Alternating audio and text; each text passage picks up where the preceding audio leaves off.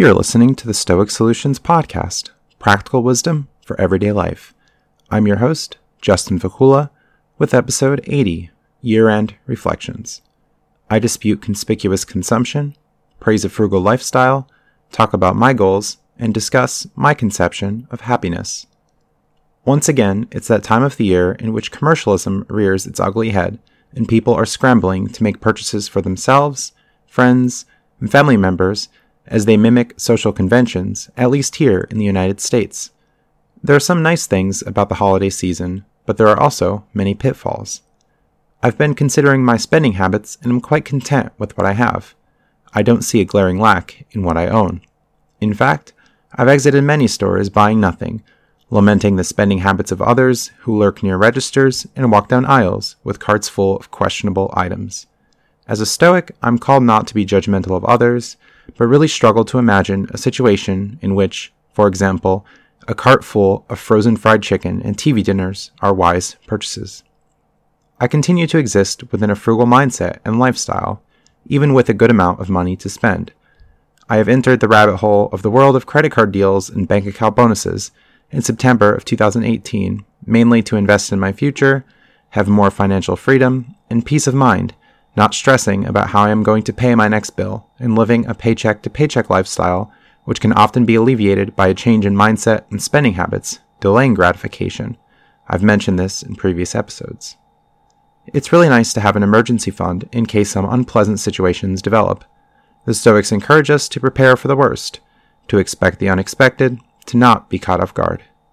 It's nice to have extra money invested, which will generate great returns it's nice to buy items in bulk, having lots in storage, attaining solid discounts, rather than buying little at a time at an increased price. It's nice to have the ability to spend if needed, while also having self control to not make super optional purchases. It's carrying a sword, but having it sheathed, having power, but not always using it. Prudence. I've opened about 10 checking accounts in recent months with the goal of attaining sign up bonuses by meeting certain requirements. I've opened about six credit cards, embracing lucrative sign up bonuses and perks, clearing so far five out of six. Now working on the sixth, paying off the total balance in every account to avoid any interest or fees.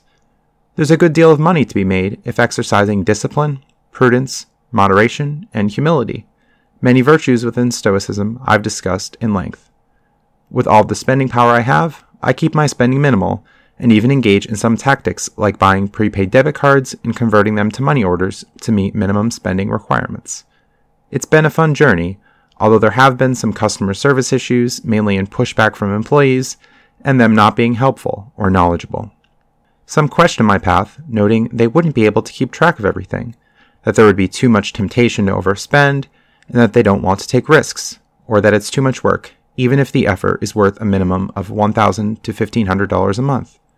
Some look at me like a madman or a scoundrel, but I'm quite happy to turn the tables on credit card companies and banks, and I have no shame when, for instance, I buy a single banana for 19 cents in order to get a 20% off coupon for a future order, or I take advantage of new member sign up bonuses only to cancel subscriptions as soon as possible while getting a nice gift.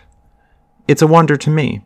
Some will spend 30 to 40 hours a week making a low wage in a job they don't really enjoy but they're unwilling to spend an hour or two each day browsing websites, aggregating information, and giving advice, making purchases, and managing accounts, yielding a greater profit than their job. Maybe this hobby of deals isn't for everyone, especially those who don't have the capital required, but even some low roller deals with very little risk involved are out there. I'll also have the advantage of an improved credit score, incoming offers, and more opportunity to save, generate, and invest money. People try to shame me, calling me cheap, but I embrace the lifestyle. Frugal is a better word for it, and, in many cases, care little about social validation because I'm happy with myself. My happiness doesn't depend on others' opinions of me. Do they want a free ride from me while they contribute little? Do they feel entitled to my money? Do they think that just because I put in the hard work and have money, I should feel obligated to give it to them? I'm not here to rescue everyone especially when their financial ruin is their own fault, and they neglect to take steps to improve their situation, even when I offer information and guidance, being very generous with my time. It was a pitiful sight when recently, for instance, I gave a family member about $200 in groceries using some rewards points I had, providing transportation and spending my valuable time, but they continued to press me for more even after I said no, and they owe me money from years past. I try to help and have hope for people, but sadly, their lack of gratitude is apparent, and their spending habits and choices continue to be poor, especially when much of their money, I know, went to smoking, drinking, and parties. These situations really call for me to reevaluate my priorities and instead help those who are more grateful, and I will not enable. It's possibly dealings with other people which test my stoic mettle the most. We desire good relationships and appreciative people, but we won't always get this. Still, social shaming and ingratitude continues. The Stoic aspirant ought to be immune from social shaming from those who don't seem to have a good argument, but rather advance personal attacks. What am I really missing anyway? I'm content with my living quarters. I find fulfillment in work and am advancing within my company. My car just passed inspection, is great on gas, is paid off, and runs well. I have my basic needs covered. I have good friends. I enjoy my hobbies. I'm in good physical health. I have plans for travel and vacation I spend with others. I just completed requirements for my master's degree in clinical mental health counseling. I doubt that lavish or conspicuous spending will make me much happier, and research suggests anyway that the boost in happiness will just be temporary. I'd like to invest more, mainly in a Roth IRA and the stock market, and am working towards that goal. I'll have the ability to invest more or redistribute funds when many of my current investments, mainly money parked in checking and savings accounts, mature. I can keep my spending low and invest in my future.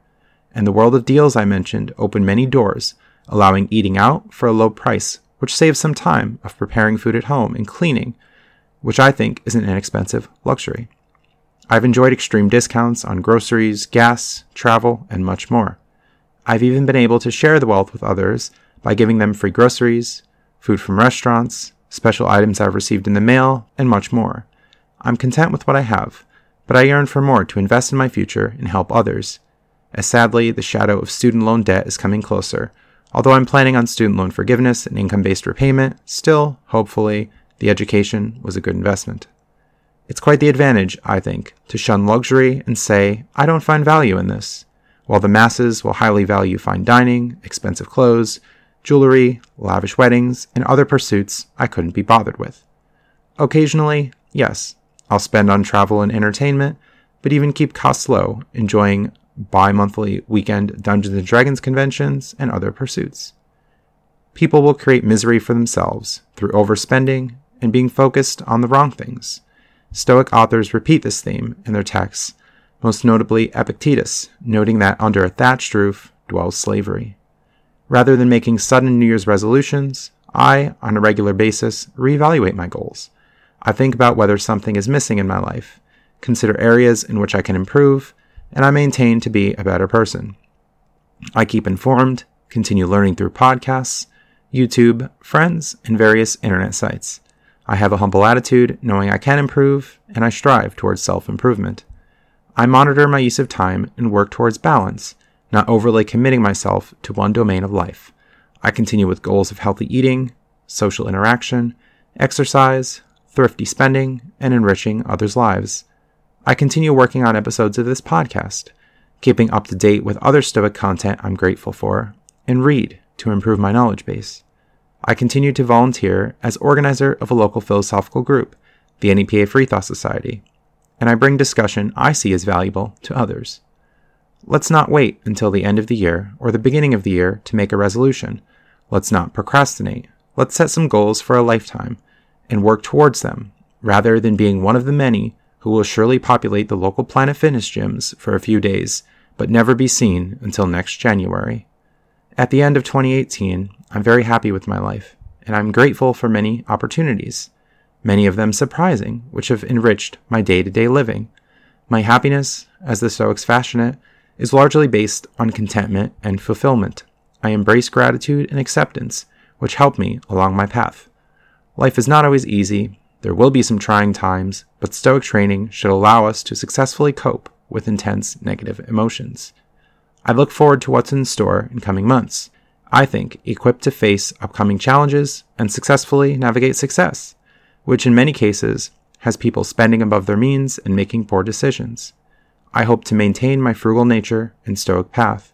Thanks so much for being part of my project through listening and supporting my content. 80 episodes came fast, and more are to come.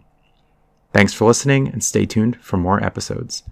Visit my website at stoicsolutionspodcast.com where you can email me, connect with me on social media, find past episodes, and join my Discord chat server for interactive discussion. Support my work through Patreon, PayPal, Cash App, and referral links by visiting the Donate tab on my website. Podcast music, used with permission, is brought to you by Phil Giordana's symphonic metal group Fairyland from their album Score to a New Beginning.